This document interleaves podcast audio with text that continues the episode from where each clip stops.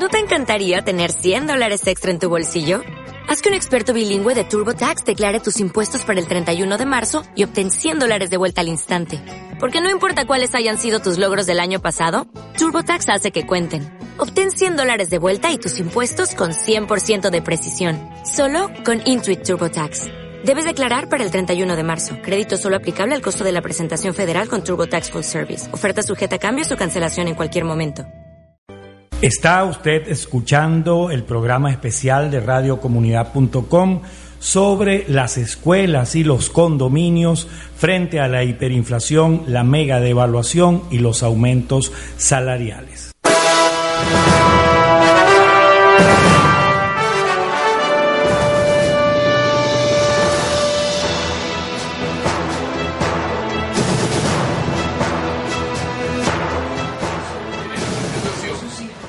Vecinas y vecinos de toda Venezuela, un gusto recibirles en este programa especial de radiocomunidad.com, las escuelas y los condominios frente a la hiperinflación, la mega devaluación y los aumentos salariales. En la mañana de hoy, estas instituciones, la Escuela de Ciudadanos, micondominio.com y la Red de Madres, Padres y Representantes han convocado a esta rueda de prensa que le hemos dado el carácter de hacerla un programa especial de radiocomunidad.com, aprovechando que en esta casa funciona la emisora para que las vecinas, los vecinos de cualquier lugar de Venezuela puedan tener acceso a lo que esta información que se va a compartir en la mañana de hoy. Nuestros invitados son la doctora Tibaira Altuve, que es la coordinadora de micondominio.com, que va a intervenir desde Valencia, desde la capital del estado Carabobo, la tenemos en este momento en pantalla y después de, que ella nos hable de los condominios frente a la hiperinflación, podemos tener las preguntas y respuestas sobre ese tema específicamente y luego los dos voceros de la red de madres, padres y representantes, que son Carlos Cedeño, educador venezolano, y Lila Vega, médico, médico psiquiatra, médico pediatra. Eh, ellos serán los voceros de la red de madres, padres y representantes. ¿Por qué esta rueda de prensa conjunta? ¿Por qué este concepto de un programa especial? Porque son dos expresiones de la sociedad civil, las, las sociedades de padres y representantes y las juntas de condominio que viven una dinámica similar. Vivimos una situación que está caracterizada por tres por tres palabras en este momento. Hiperinflación, una de las hiperinflaciones eh, históricamente mm, mayores en América Latina y en el mundo una mega devaluación ocurrida luego de las eh, decisiones económicas que nos llevaron al proceso de reconversión y también una política de aumentos salariales, hasta ahora los anunciados por el Ejecutivo, y la posibilidad de que también aumenten el bono de alimentación. Entonces, frente a eso, reaccionan los comercios, las empresas, los hospitales y también reaccionan las escuelas y los condominios. Entonces, por eso estas dos organizaciones, la Red de Madres, Padres y Representantes y micondominio.com, hacen esta rueda de prensa en conjunto. Hay elementos en común y, por supuesto, hay particularidades en cada uno de ellos. Vamos entonces a comenzar dándole la palabra a la doctora Tibaire Altuve. Tibaire es abogada, es experta laboral y además es la especialista en el tema de los trabajadores residenciales en y vamos a darle la palabra en primer lugar a la doctora Tibaira Altuve. Eh, tenemos un problema en la conexión con Skype, así que bueno, comencemos, si, si, si, así, si así tiene que ser, comencemos con el tema de las escuelas en esta situación de hiperinflación. En primer lugar, vamos a escuchar a la doctora Lila Vega, ya les decía, médico pediatra y eh, coordinadora de la red de madres, padres y representantes. Buenos días, bienvenidos y gracias por estar aquí. Eh, el año 2017-2018, el año escolar 2017-2018, fue un año especialmente retador para nuestras comunidades educativas. Las escuelas vivieron, fueron tal vez los primeros protagonistas en ese año escolar de este fenómeno de la hiperinflación. Recordemos que esto comenzó en octubre del año pasado, justo cuando las escuelas abrían sus puertas. Y el fenómeno hiperinflacionario nos acompañó durante todo ese periodo escolar. Eso implicó que hubo retos que manejar en el momento en que estaban ocurriendo.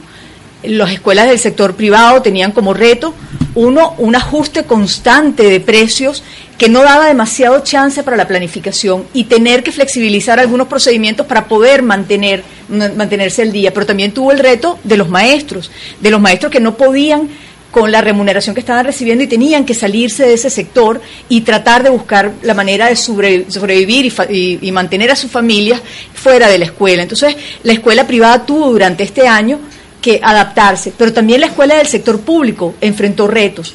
Niños y maestros dejando de ir a la escuela porque tenían que ocuparse de la supervivencia, de cómo conseguir el alimento, acompañar a sus padres en el caso de los niños para buscar la comida, o en el caso de los maestros simplemente el ausentismo, no poder ir porque había otras prioridades de supervivencia en esas comunidades. De esa experiencia del año 2017-2018 hay lecciones aprendidas y eso tal vez nos va a fortalecer para enfrentar este reto que, que tenemos ahora. Las lecciones aprendidas fundamentalmente están centradas en mantener el foco, identificar, como correctamente lo han hecho las escuelas, que la amenaza está afuera, que lo que está afectando la posibilidad de supervivencia de las escuelas es precisamente la situación económica y no la comunidad educativa. Entonces, el mantener el foco sobre dónde está la amenaza y que las fortalezas y la respuesta está en nuestras comunidades educativas es tal vez una de las cosas que ha mantenido a nuestras escuelas abiertas y atendiendo a los niños. Pero no ha sido fácil. Pero tampoco es el primer reto que nuestras escuelas han, tenido que sobrellevar. En el año 2001, o en el año 2000, perdón, eh, se emitió el decreto 2011 y en el año 2001, con mucho foco, con mucho tino, todos los sectores, del, todos los eh, sectores del, de la educación trabajaron para abolir ese decreto 2011. Acudieron al Tribunal Supremo de Justicia maestros, confederaciones, madres, padres y representantes y lograron, en una decisión histórica, revertir ese decreto 2011. Entonces, hemos logrado sobrellevar adversidades en este sector. También les recuerdo a madres y padres y a nuestras escuelas que hubo la congelación de las tarifas, una medida que arrebataba el poder de decisión de madres y padres en las escuelas logramos, o sea, el, Ejecutivo Nacional pretendió fijar unilateralmente lo que costaban las escuelas y tras años de trabajo y dedicación logramos que eso también fuera reversado y se convirtió y apareció la resolución 114. Pero en ese periodo diseñamos, pensamos en las escuelas la figura de las donaciones voluntarias para mantener operativa la actividad de la escuela y fue exitoso. ¿Por qué? Porque mantuvimos el foco, porque nuestro objetivo era mantener las escuelas abiertas y los niños atendidos. Así que hemos logrado superar retos. El reto que nos trae este año, este nuevo inicio de año escolar, ya no es solamente la hiperinflación. Se une a esto este aumento de 59 veces el salario mínimo, que pone, que pone un reto extraordinario a la operatividad de las escuelas. ¿Cómo vamos a hacer para poder remunerar a los maestros? Nuevamente, el secreto, la lección que hemos aprendido en todos estos años ha sido mantener el foco. Nuestro propósito en las escuelas es mantenerlas abiertas y atender a los niños para ofrecerles la mejor educación posible para estos chicos. Mantener ese foco implica unidad, que toda la comunidad educativa esté centrada y enfocada en esto. Pero también implica solidaridad, el enemigo está afuera, la amenaza viene de afuera, adentro todos queremos lo mismo y habrá algunos con unas fortalezas y otros con otras. Así que vamos a buscar apoyarnos en solidaridad para que ningún miembro de nuestra comunidad educativa tenga que irse de la escuela por esta situación. Pero también es sentido común y flexibilidad. Puede que las normas establecidas para otro contexto dicten que hay que pedir tres presupuestos. Pero en este momento no hay que pedir tres presupuestos, hay que hacer cosas distintas, hay que ser flexibles para poder adaptarse en esta situación. Y finalmente, tenemos que comunicar, comunicar y comunicar. Cualquier cosa que pase en la escuela, cualquier cambio en el contexto, tiene que ser hablado y las decisiones tienen que ser consensuadas. A mí me gustaría tal vez para, para más detalles de cómo comer esto, que Carlos nos, nos explicara exactamente cómo se traduce esto de mantener el foco y ser solidarios y tener unidad en la escuela. Él tal vez tenga algunos consejos prácticos para esto. Vamos a escuchar a Carlos Cedeño, miembro de la red eh, de madres, padres y representantes.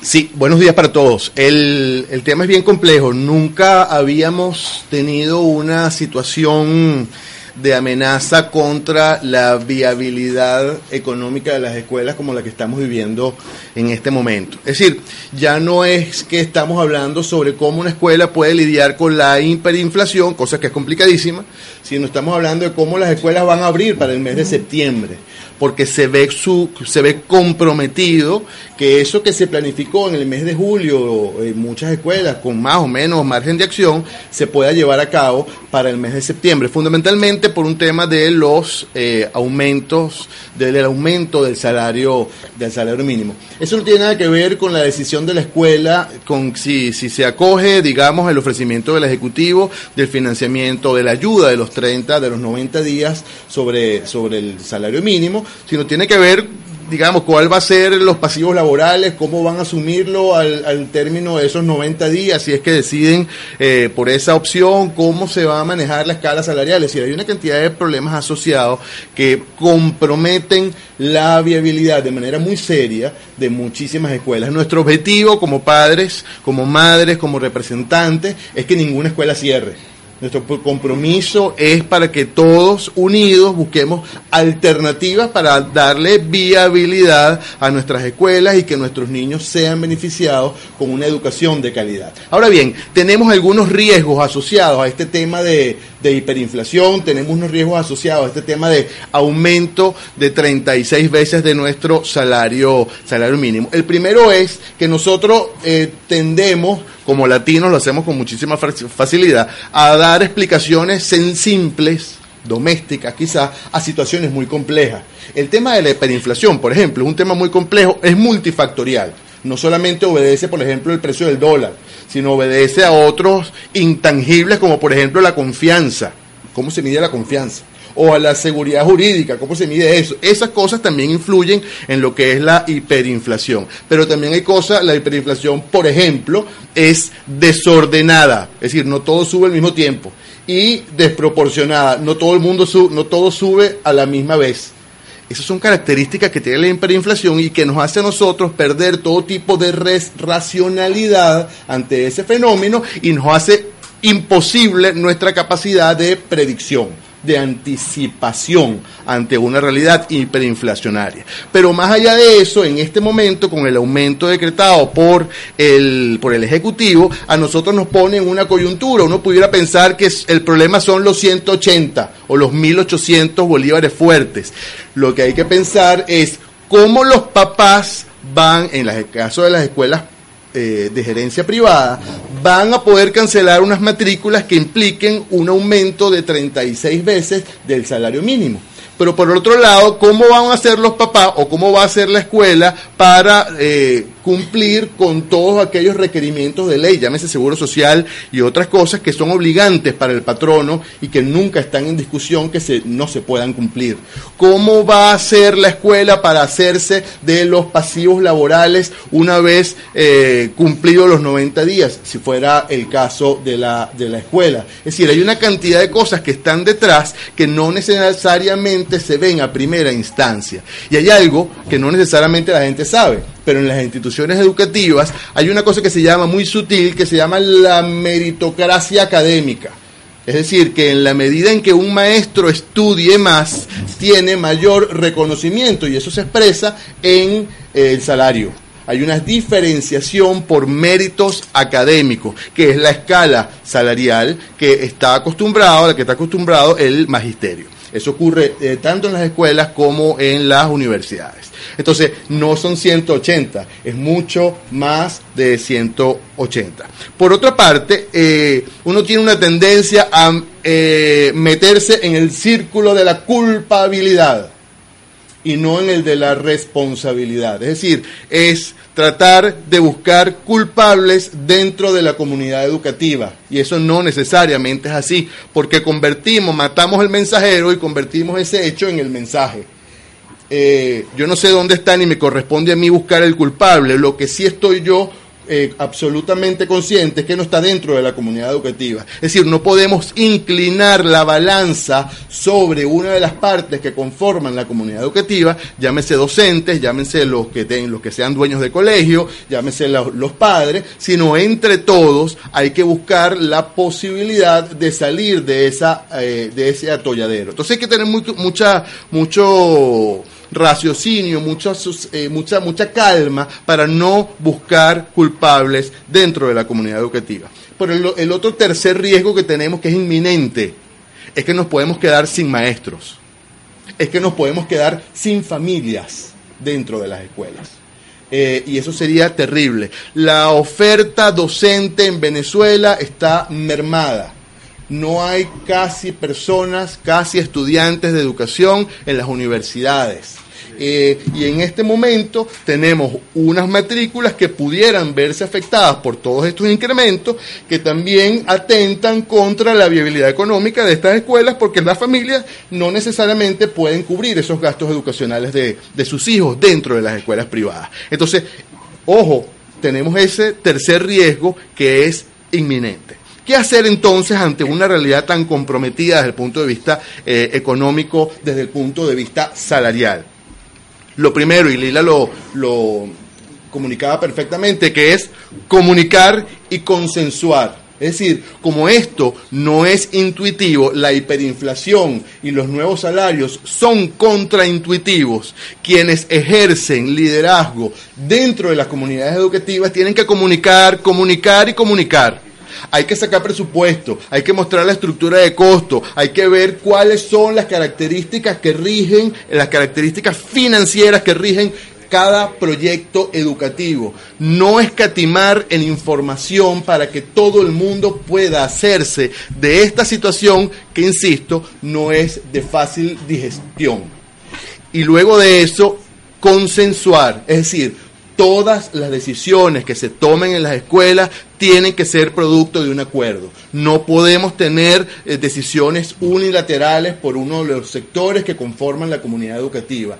El éxito de las experiencias anteriores de las cuales nos hablaba la doctora Vega tiene que ver con que esas decisiones fueron tomadas en consenso. El, el decreto 1011, la superación del control de las matrículas, son las experiencias exitosas. En esos casos tienen que ver con la unión de la comunidad educativa hay algo que tiene mucho, que es la segunda recomendación, es vivir un día a la vez. No podemos planificar más allá del día siguiente. Tenemos que ir poco a poco tomando decisiones, porque si tomamos decisiones muy a mediano o largo plazo, estas decisiones pueden ser costosas. Eh, y, podemos, y puede ser que deshacerlas implique un costo mayor a no haberlas tomado. Entonces hay que ser muy calmado a la hora de tomar estas decisiones. Hay una tendencia, en tercer lugar, a mantener los mismos procedimientos como si estuviéramos en una economía normal, y eso no es así. Tenemos que flexibilizar nuestros procedimientos administrativos, de manera que todo sea rápido. Aquí el tiempo es dinero y las decisiones hay que tomarlas rápidamente y hay que asumir los costos de las decisiones rápidas. Las decisiones rápidas no implica que sean autoritarias, no implica que sean tomadas unilateralmente, tienen que ser decisiones consensuadas, pero tomadas en el tiempo que corresponda para que sean lo más eficiente posible. Reducir gastos. Hay que quitarse la grasa. Eh, no es hora de estrenar, no es hora de estrenos, como en diciembre es hora de rehusar los cuadernos. Es hora de rehusar los lápices. Es hora de rehusar los libros. Es hora de pensarnos el uniforme el uniforme siempre ha sido una medida muy buena para que la gente pueda asistir a la escuela. En el momento en que el uniforme deje de ser una medida para asistir a la escuela y se convierta en una traba para poder hacerlo, en ese momento tenemos que repensarnos cuál es el uniforme. Entonces no podemos eh, centrarnos en que el uniforme debe tener unos zapatos inmaculados blancos. Es decir, lo importante es que el niño vaya a la escuela con zapatos o sin ellos. Pero no podemos dejar a nadie en la casa. Ese es nuestro compromiso con las nuevas generaciones. Desarrollar programas de solidaridad. No podemos voltearnos para otro lado cuando una familia no puede pagar la escuela. No podemos voltearnos para otro lado cuando un maestro no tiene que comer. No podemos voltear para otro lado cuando el personal obrero está desesperado. Tenemos que llegar a acuerdos en comunidad para poder surfear esta crisis. Tenemos que llegar a acuerdos nosotros como un colegio, como una unidad educativa, para ver cómo, conservando el mayor equilibrio posible, podemos brindar a nuestros estudiantes una educación de calidad. Eso sí, el centro son los niños. El centro son nuestros adolescentes. Y los adultos tenemos que ver cómo hacemos para beneficiarlos a ellos. Yo siempre digo que no es lo mismo una escuela cara, una escuela que se ve obligada, en este caso, a subir sus matrículas y que yo no la pueda pagar. Son tres situaciones distintas que ameritan soluciones distintas.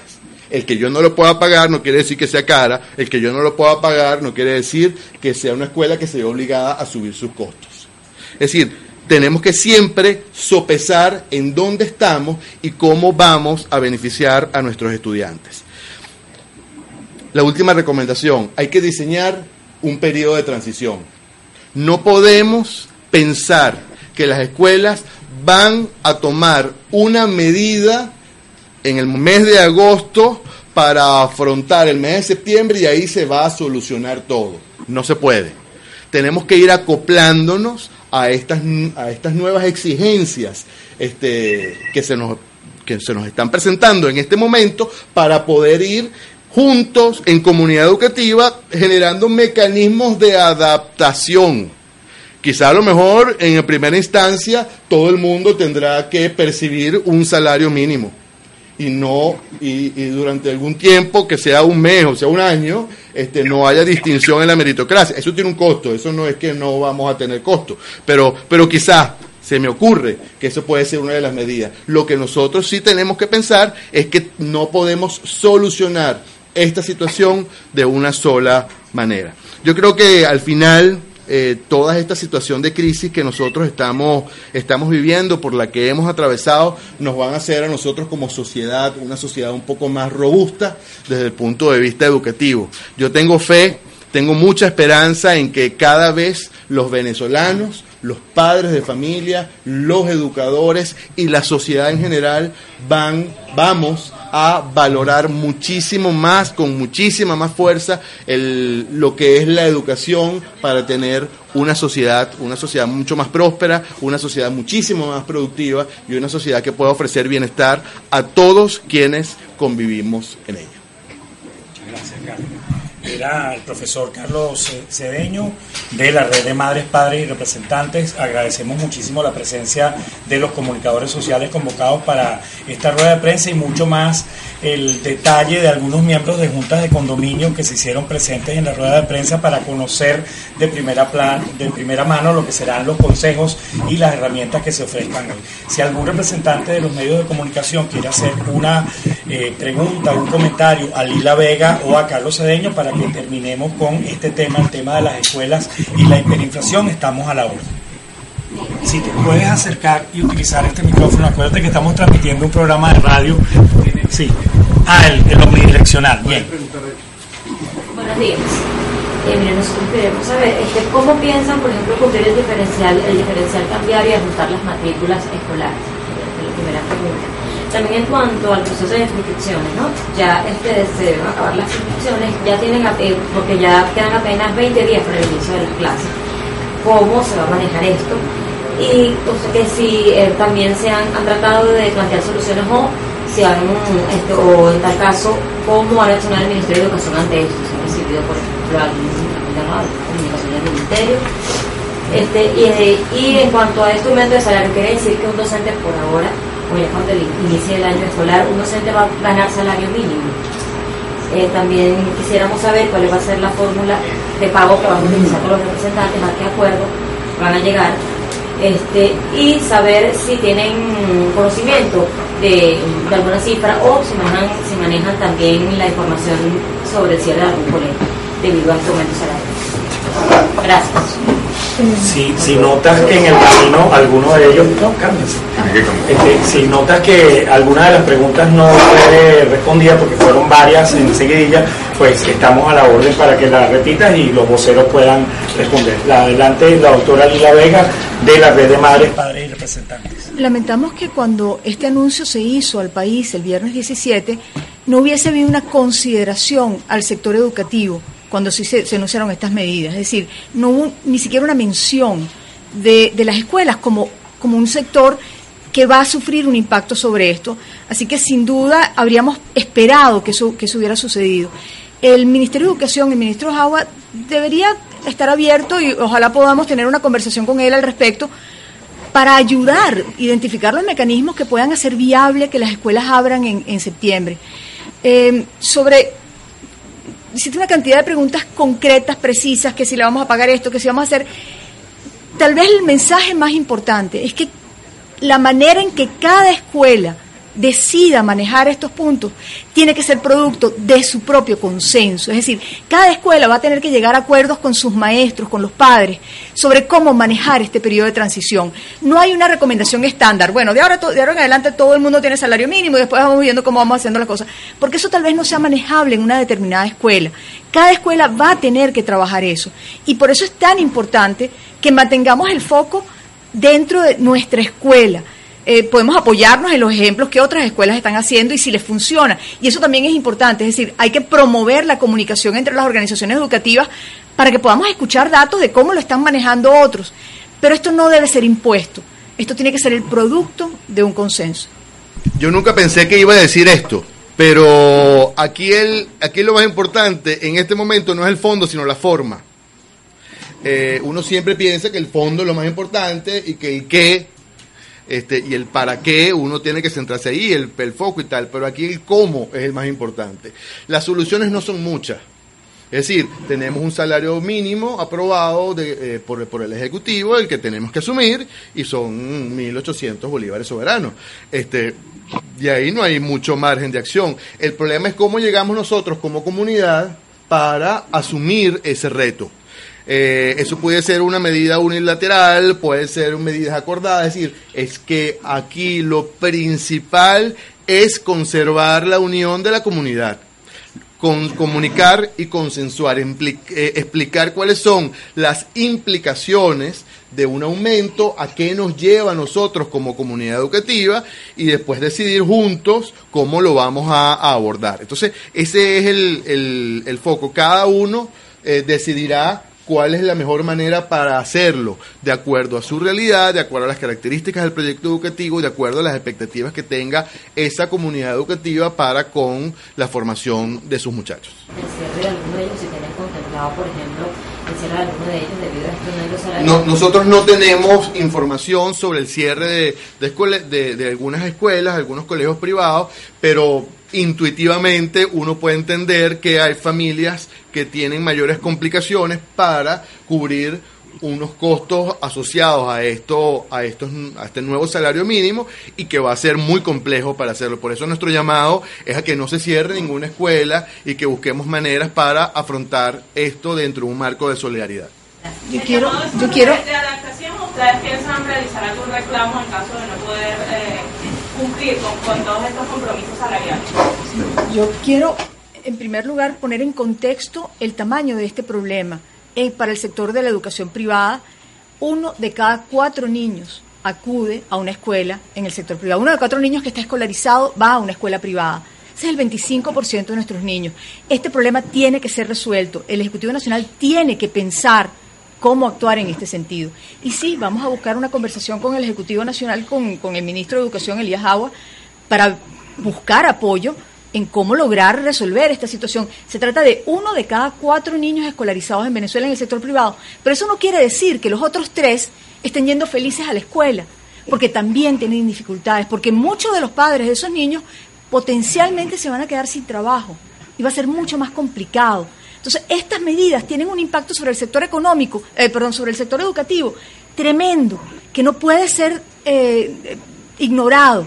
Entonces sí, vamos a tener que hablar con las autoridades, vamos a plantearle el impacto que tiene sobre, nuestra, sobre las comunidades educativas y sobre nuestros niños, que no pueden esperar para mañana, para crecer. Les toca crecer hoy, les toca aprender hoy. Así que este problema no podemos dejarlo para cuando las cosas mejoren. Tenemos que abordarlo hoy. Lila, por favor, la, la red de madres, padres y representantes le va a hacer un planteamiento al ministro Jagua sobre las escuelas oficiales también. Sí, sí. Desde hace muchos años, desafortunadamente, si no recuerdo mal, el 2001, el 2002, el presidente, el difunto presidente Chávez anunció que estaban prohibidas las colaboraciones económicas en las escuelas del sector oficial. Entonces, si no había papel para el baño, pues un docente no podía, eh, perdón, un padre no podía donar un dinero o, un, o, este insumo para la escuela. Estaban prohibidas las donaciones.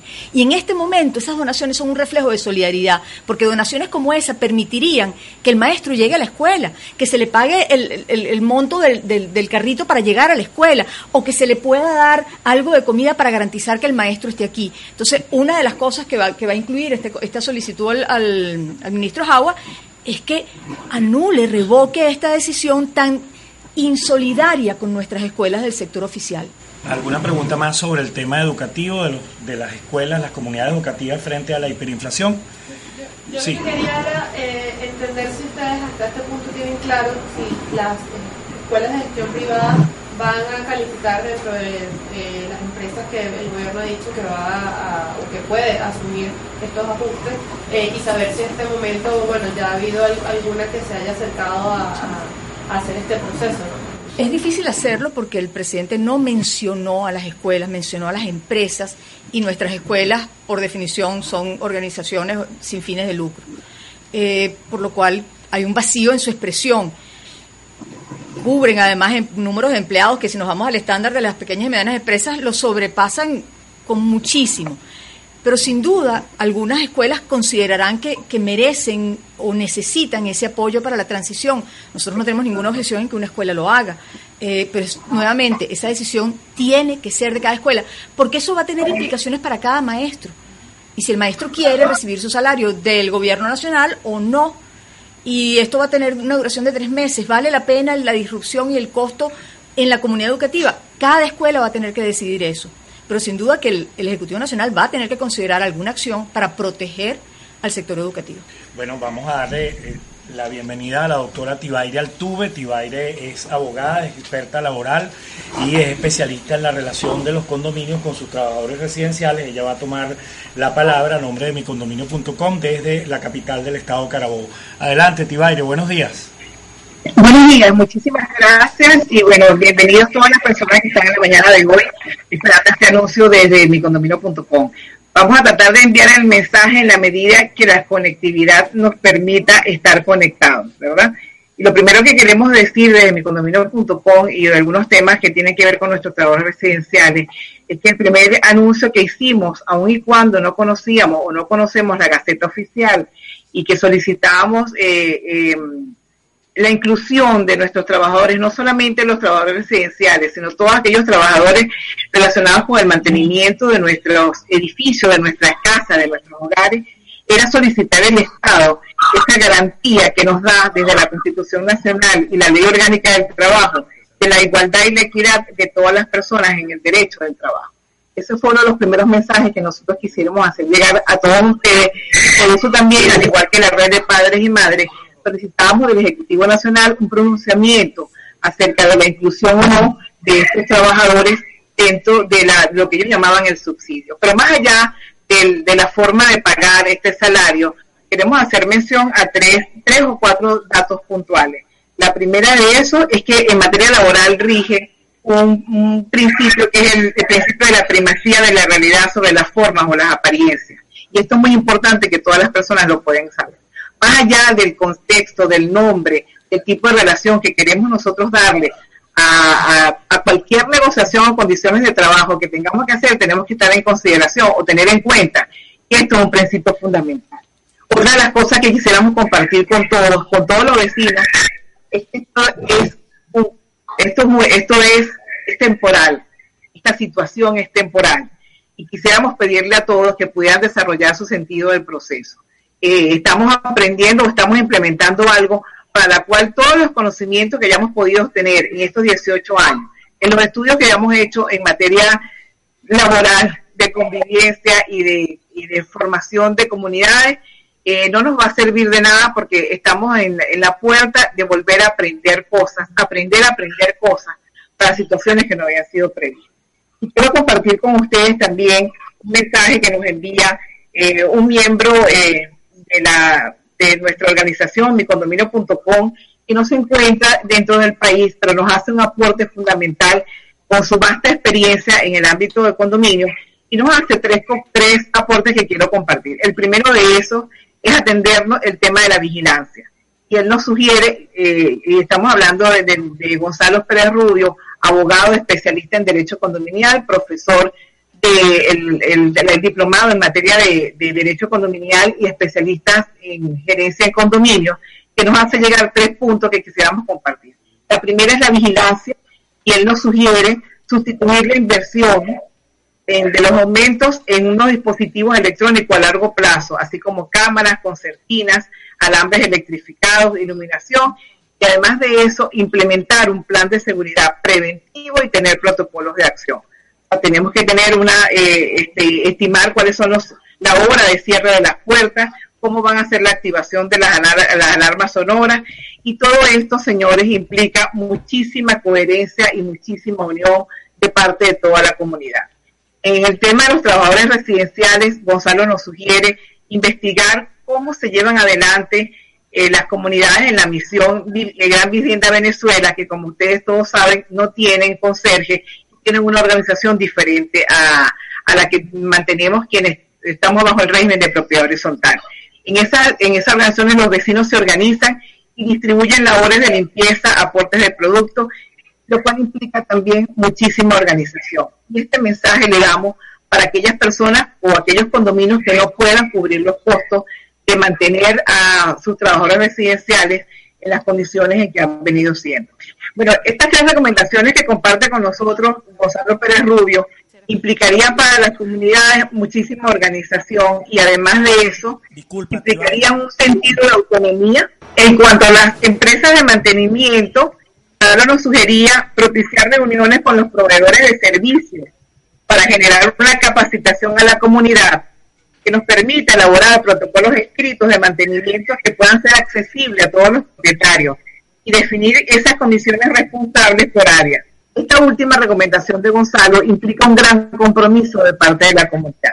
Entonces, eh, todas las demás, todas las demás eh, recomendaciones que aplican para la red de padres y madres también aplica para el caso de los condominios y nos está indicando que es hora de la ciudadanía y es hora que nos pongamos todos de acuerdo para poder mantener autónomas nuestros colegios y nuestras organizaciones.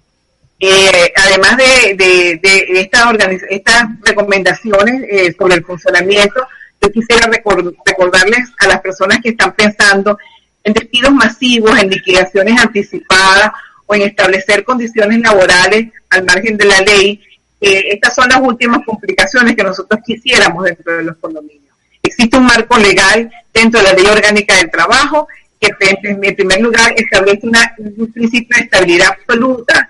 No podemos cambiar eh, lo que hacíamos antes de la, del 2012, no podemos cambiar la estabilidad por pago doble en la indemnización. En algún momento alguna de las comunidades quisiera intentar un despido, un pago doble para empezar el día primero de septiembre con una relación laboral absolutamente nueva, está incurriendo en un grave error. Además de eso, ninguna de estas acciones que toma puedan ser, eh, van a ser válidas, porque las leyes laborales son leyes de orden público y no pueden ser relajadas por cualquier cualquier otra modalidad de contratación que vamos a hacer debe ser dentro del marco de la ley.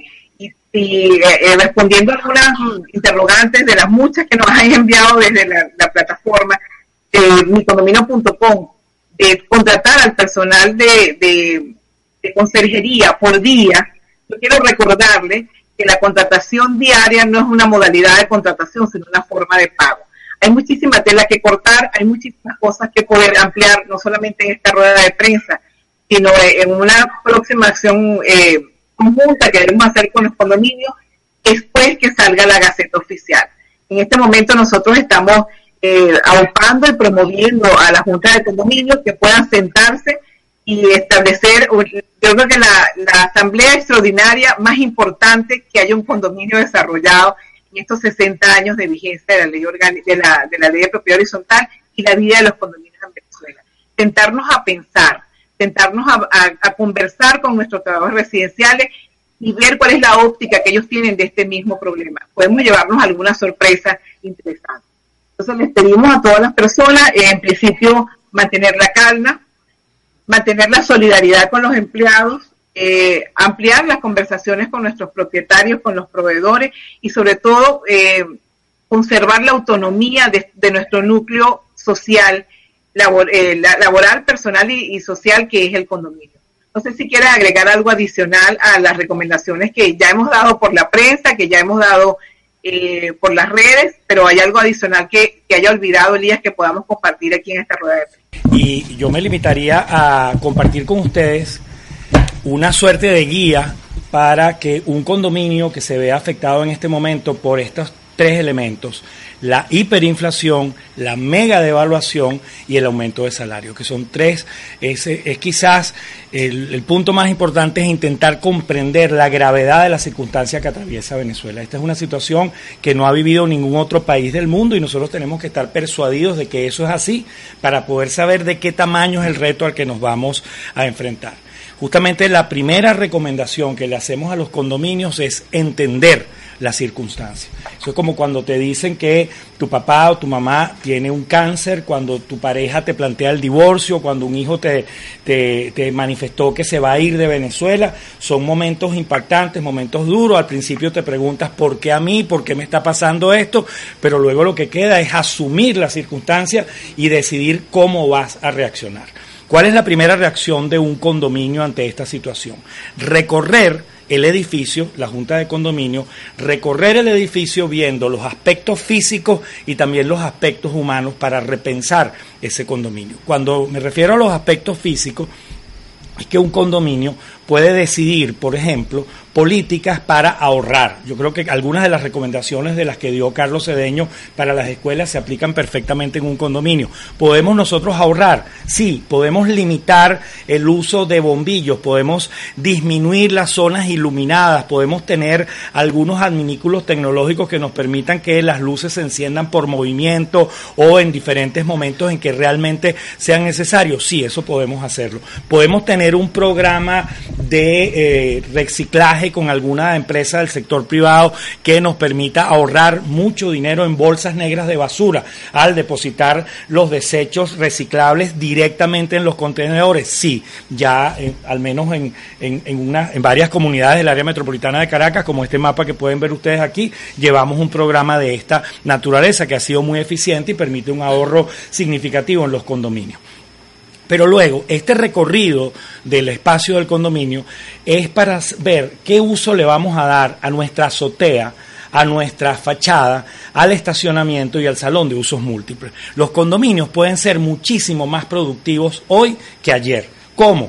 Si nuestra azotea, si la ubicación de nuestro edificio puede ser apetitosa, puede ser llamativa para una empresa de telefonía celular, nosotros podríamos lograr un ingreso significativo cediendo uno de estos espacios a una de estas empresas y obteniendo un ingreso pues importante. Si nuestro edificio tiene una ubicación física, geográfica, que es llamativa para una empresa de publicidad, ustedes han visto cómo en muchas ciudades de Venezuela se utilizan fachadas de edificios para espacios publicitarios. Ese también puede ser un ingreso extra del condominio. Revisar nuestro estacionamiento. No podría buscarse la manera de tener tres, cuatro, cinco, siete puestos más de estacionamientos que se creen con la anuencia de todos y que se asignen a aquellos vecinos por, por el método más justo, más equitativo posible, pero que paguen esa, ese, ese servicio de estacionamiento a tasa de mercado y eso signifique también un aumento de, de los ingresos. Hay un cuarto asunto que es el salón de usos múltiples. Si alguno de nosotros fuese dueño de 200, 280 metros cuadrados en la planta baja de un edificio, estoy seguro que no estaría todo el día desocupado como suele pasar. Además, ¿quién hoy en día puede hacer una fiesta eh, como se hacía antes?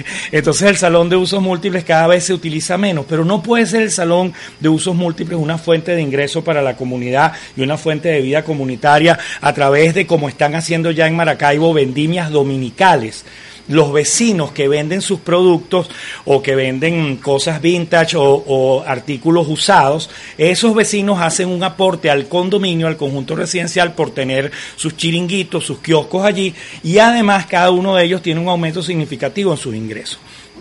Otro aspecto del salón de usos múltiples, algunos condominios ya están haciendo que instructores de yoga, de biodanza, de diferentes actividades de pilates puedan estar allí, le hacen un aporte al condominio y de paso estas actividades recreativas y de desarrollo personal llegan pues a la propia planta baja de tu residencia. Eso en cuanto a hacer el condominio más productivo. Y luego entramos en el tema más complicado, que es cómo hacemos para eh, poder responder a nuestras obligaciones económicas en bolívares o en dólares. Para ninguno de nosotros es un secreto que si pedimos hoy un presupuesto a una empresa de mantenimiento de ascensores, que si pedimos un presupuesto para el cerco eléctrico tenemos un problema con la bomba del agua, ya no podemos hacer, como bien lo decía el, eh, el educador eh, Carlos Cedeño, que las escuelas tienen que flexibilizar sus procedimientos. Nosotros también en los condominios, Carlos, ya no es posible pedir tres presupuestos, esperar hasta el próximo martes a que se reúna la Junta de de condominio, de ninguna manera tenemos que reaccionar y responder en menos de 24 horas.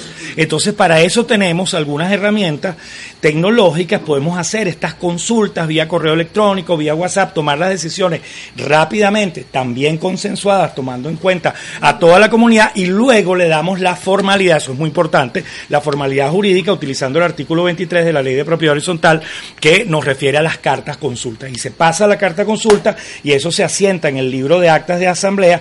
¿Para qué? Para que si algún copropietario no cumple con la obligación, nosotros tener allí el fundamento jurídico para una demanda por cobro de o simplemente para recordarle que tiene una deuda acumulada con el condominio. Es muy importante ser celeros en la toma de decisiones, pero también tener el fundamento jurídico y darle un marco legal a cualquiera de las decisiones que tomemos es porque estamos hablando de obligaciones en primer lugar en bolívares. Pero hay una realidad. Muchas de eh, los presupuestos que llegan a los condominios tienen como valor referencial el dólar. ¿Qué podemos y qué debemos hacer? Bueno, hay un fenómeno muy doloroso para nosotros como familias, que es el de la diáspora. Casi cuatro millones de venezolanos que se han tomado la decisión de no estar en nuestro territorio y de hacer una vida en otros países. Eso tiene un aspecto dramático para nosotros, pero también una enorme oportunidad.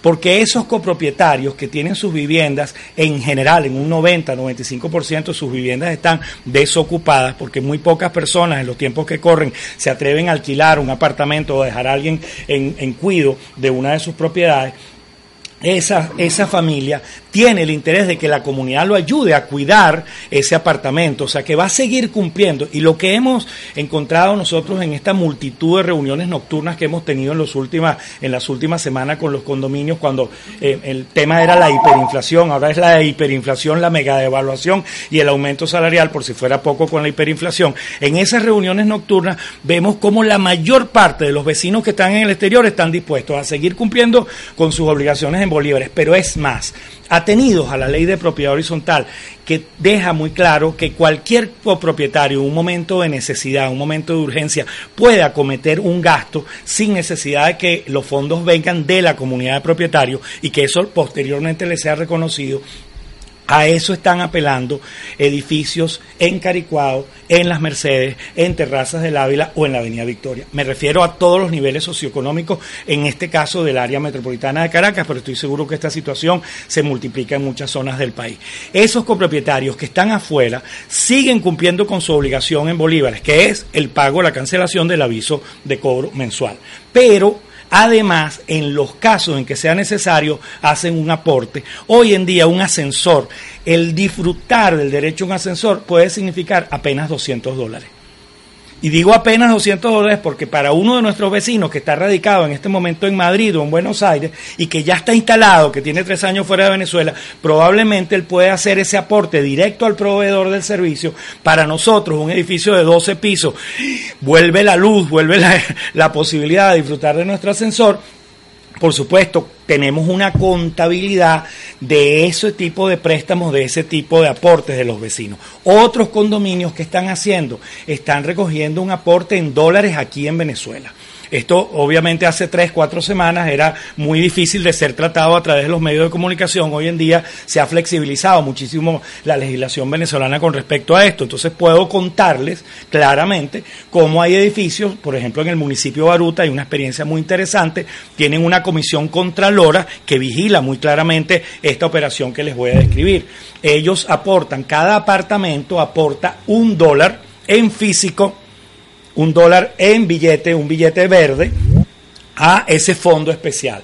Hay una comisión contralora que vigila muy bien el uso de ese dinero en efectivo y así se están cancelando los grandes asuntos, las grandes reparaciones o eso a lo que Carlos también aludía. Este es el momento del mantenimiento. La crisis es terrible, es durísima. Esto es lo más rudo que a todos nos ha tocado vivir, pero también está generando cambios en nuestra manera de ser, en nuestra manera de percibir, en nuestra manera de comportarnos y ahora aquellos vecinos que, se negaban a hacer un aporte para un programa de mantenimiento, ahora lo ven como muy importante porque eso va a determinar que no va a haber un gasto eh, superior, un gasto máximo por una, por una falla técnica debido a la falta de mantenimiento. Así que hay que incorporar a esos vecinos de la diáspora. Nosotros aquí pagamos en bolívares y hacemos todo el esfuerzo en bolívares. Ellos colaboran en bolívares y hacen los aportes extraordinarios. Está fundamentado jurídicamente. Cualquier edificio que quiera una orientación sobre eso, podemos darlo. Pero además hay una figura, la doctora Tibaira Altuve se ha dedicado a indagar sobre esto.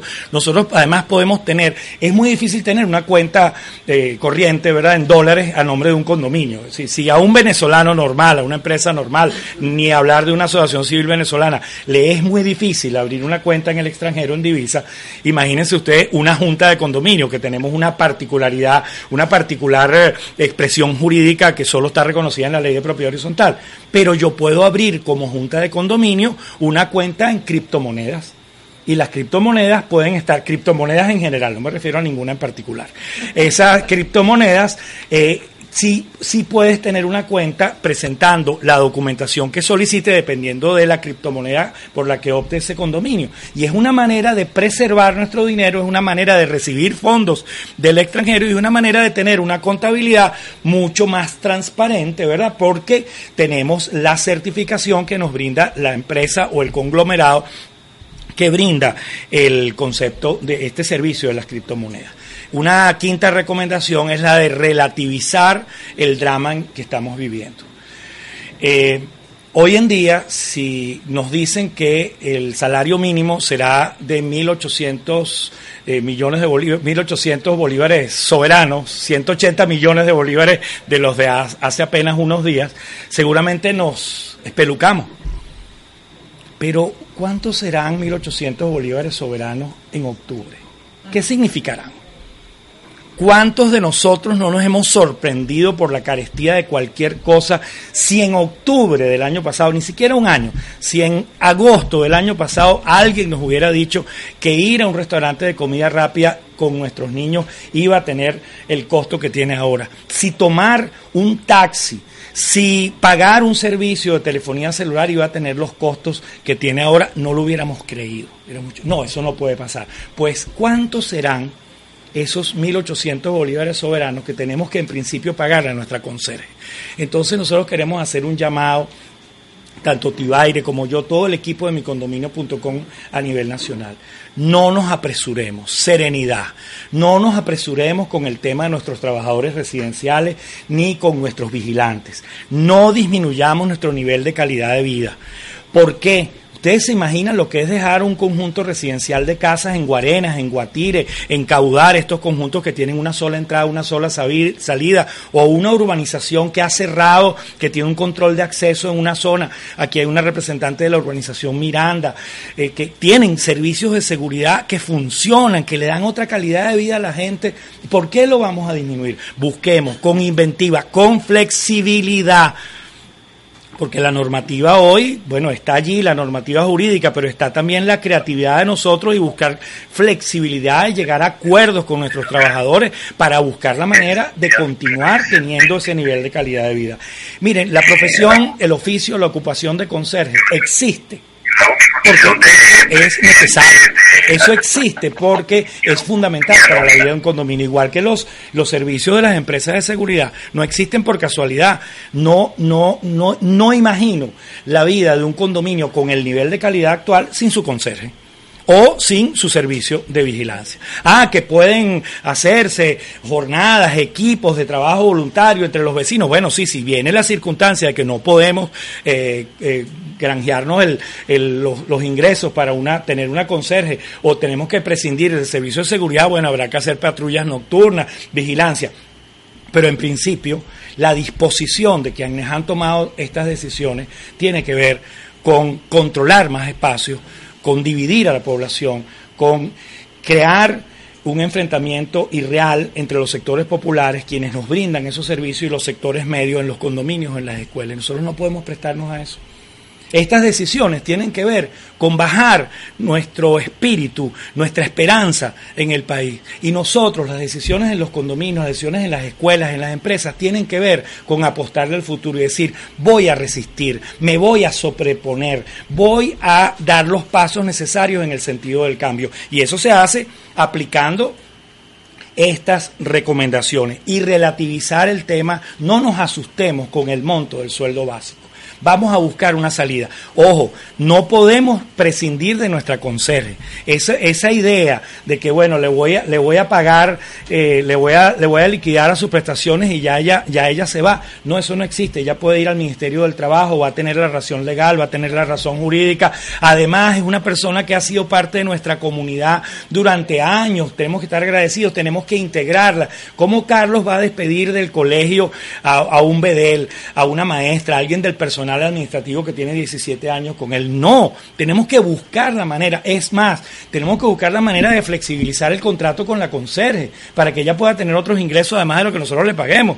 Y a lo mejor llegamos con ella a un acuerdo para que trabaje medio tiempo para el edificio temporalmente y luego pueda hacer algunos trabajos en algunos apartamentos. Es momento de buscar soluciones, de buscar opciones para poder enfrentar esta circunstancia. Y siempre queda la posibilidad de que algún edificio que lo desee, así como lo señalaba Carlos, alguna escuela que lo desee, pueda acudir al Ejecutivo Nacional. Una de las periodistas aquí presentes preguntaba si van a ir las escuelas a esto. Bueno, ¿qué ha dicho el vicepresidente de la República, el vice... Bueno, el eh, Tarek El Aizamí, que se encarga del área económica, ¿qué ha dicho él?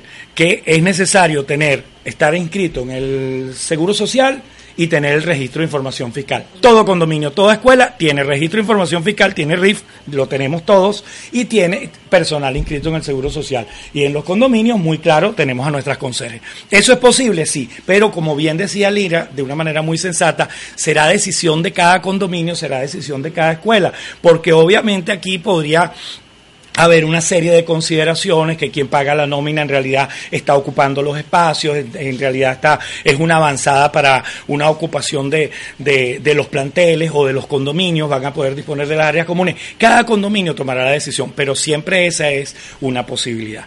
Y hay un sector al que nosotros queremos dirigirnos muy especialmente en esta rueda de prensa desde micondominio.com. Ya lo hemos hecho en otras ocasiones, incluso a través de comunicaciones. Y me refiero al sector bancario, especialmente al sector bancario privado del país. No existe en este momento ninguna institución financiera que nos esté brindando a los condominios la posibilidad de tener un préstamo. Todos sabemos que en una situación de hiperinflación los economistas nos recomiendan acudir al financiamiento, acudir al crédito sería estupendo ante una cotización de 800 millones de bolívares, de 1.750.000 bolívares para uno de los arreglos de nuestro condominio, poder apelar a la institución financiera más cercana y con un sistema de garantías que, que, el mundo financiero diseñe, poder nosotros contar con un crédito a uno, a dos o a cinco años en los condominios. Ese producto financiero no existe. Nosotros queremos que los bancos hagan lo que tienen que hacer, que es la intermediación financiera, que no cierren las puertas a que los condominios podamos tener en este momento tan rudo. Ni siquiera voy a, apelar a que esto sea parte de un programa de responsabilidad social. No, ese es el negocio de ellos, que diseñen esos productos y que diseñen esos servicios. Y tampoco tendría, eh, no sería el camino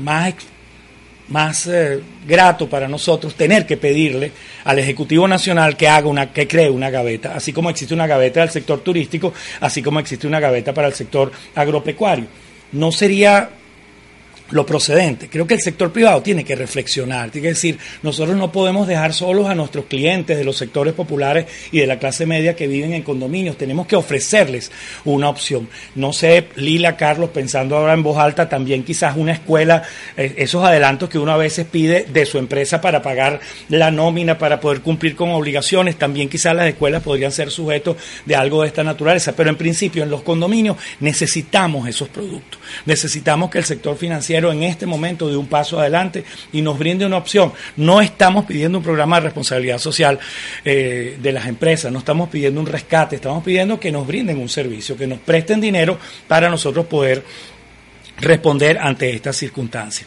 Cada una de las dos organizaciones, yo creo que Lila ahorita podrá anunciar qué va a ser la red de madres, padres y representantes. Desde micondominio.com tenemos la posibilidad de hacer reuniones nocturnas en diferentes municipios del país.